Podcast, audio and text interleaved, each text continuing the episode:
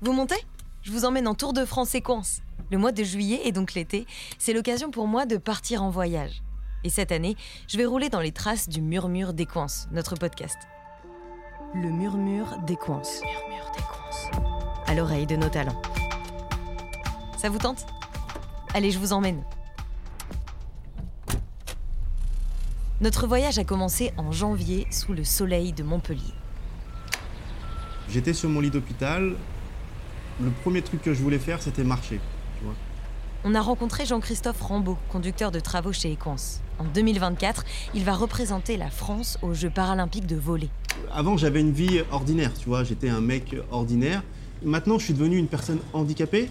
Et, et- et de fait d'a- d'avoir cette perception différente euh, de la vie, bah, je me dis que maintenant, euh, plus rien ne peut m'arrêter en fait. Euh, pourquoi je m'arrêterais? Parce que euh, être en équipe de France, c'est pas possible, c'est trop compliqué. Bah non, bosse et tu verras bien. Jean-Christophe a fondé une association dont il parle dans le podcast. Elle s'appelle Tic Tac Boom et elle accompagne les personnes handicapées dans leur reprise du sport. Oh Oh Ah oui Direction Marseille, à la rencontre d'un autre athlète de haut niveau, Alexis Sanchez. Moi j'ai eu l'accident à 21 ans, donc forcément à 21 ans on est, euh, on est très insouciant, on pense que tout est facile, euh, que la vie est facile, que du mauvais ça n'arrive qu'aux autres. Ça m'a fait redescendre sur terre très rapidement. Il y a trois ans, dans son centre de rééducation, Alexis découvre l'aviron. Depuis, l'association La Vie Sourire l'accompagne et l'entraîne sans relâche pour participer aux Jeux paralympiques d'aviron en 2024. Attendez, attendez, on peut remettre la Marseillaise. Le troisième invité du Murmure des Coins s'appelle Clément Lambert. Il est technicien frigoriste et il est arrivé quatrième aux World Skills. Alors moi j'aime beaucoup les- l'esprit de compétition déjà en règle générale. En plus de ça, ben, j'aime euh, le métier euh, lequel je pratique tous les jours. Et euh, ben, cette compétition, tout ça montre l'engagement qu'il faut avoir forcément là-dedans.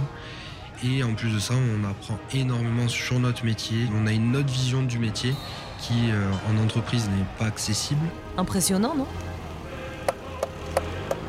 À gauche.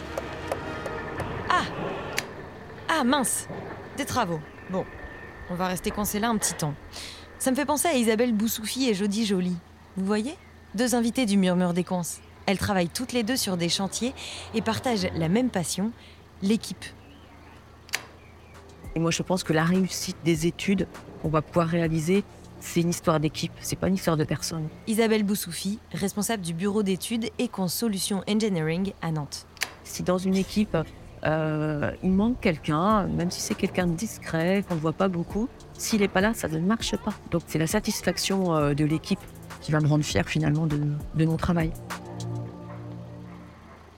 Jody Joly, elle, est chef d'équipe sur des chantiers de terrassement et de pose de réseau. Je suis passionnée par mon métier et puis surtout euh, l'ambiance qu'on retrouve euh, sur le chantier, c'est quelque chose qui est très important pour moi. D'ailleurs, le soir venu, elle change d'équipe et de casquette, finit le casque de chantier, vive le casque de sapeur-pompier volontaire. J'ai développé cette passion euh, depuis l'âge de 5 ans. L'adrénaline, aider les personnes, c'est quelque chose que j'ai- j'aime énormément. Ah, ça y est, ça roule.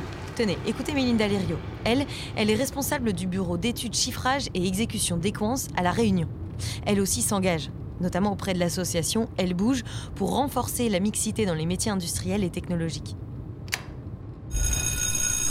Le but, c'est d'aller à la rencontre des étudiantes ou des lycéennes et des collégiennes et leur présenter euh, ben, qu'est-ce qu'on fait, euh, en quoi consistent nos métiers. Je pense qu'on est tous acteurs de notre vie, donc euh, il faut faire en sorte de se donner les moyens pour euh, y arriver. Le podcast Le Murmure des Coins s'est notamment arrêté à Rennes, chez Gilles Ricarer. Il est conducteur de travaux sur le chantier du centre chirurgical et interventionnel du CHU de Rennes. Ce qui est important, c'est d'arriver à prendre euh, le plus de recul possible et surtout arriver à protéger de la pression les collaborateurs qui sont derrière. Et après, ben, c'est l'ambiance qu'on va créer sur le chantier, cette dynamique euh, entre les équipes. Chacun dans un rôle différent. On a tous un rôle indispensable et c'est important de, de rendre hommage à, pour moi à toutes ces personnes-là. Parce que sans eux, euh, on n'est pas grand-chose. Conducteurs de travaux donc, chefs d'équipe, techniciens, ils nous ont raconté leur parcours, leur passion et ont partagé leur expertise. L'hydrogène, c'est un vecteur énergétique Caroline Mazzolini est à la tête des activités hydrogène chez Equance. qui peut être produit de différentes façons, à partir euh, aujourd'hui d'énergie fossile la plupart du temps, mais également à partir d'énergie renouvelable ou bas carbone, et spécifiquement à partir d'électrolyse de l'eau. Et la ventilation nucléaire, vous savez ce que c'est, vous?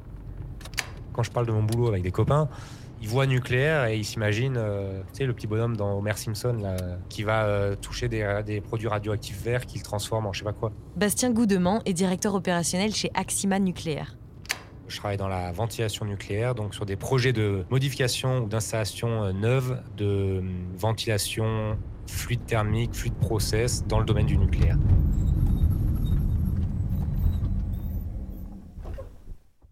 Notre tour arrive à sa fin. Pour terminer, je vous emmène dans les Hauts-de-France avec Sandrine Cheminot. Elle est directrice développement marché industrie des procédés. Avec elle, on en apprend plus sur les gigafactories et sur les enjeux de l'électrification des véhicules.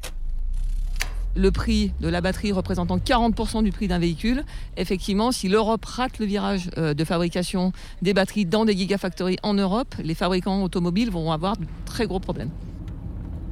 Allez, je vous laisse continuer ce voyage sur vos plateformes d'écoute favorites. Abonnez-vous pour ne pas rater les prochains épisodes du Murmure des Coins. Bonne route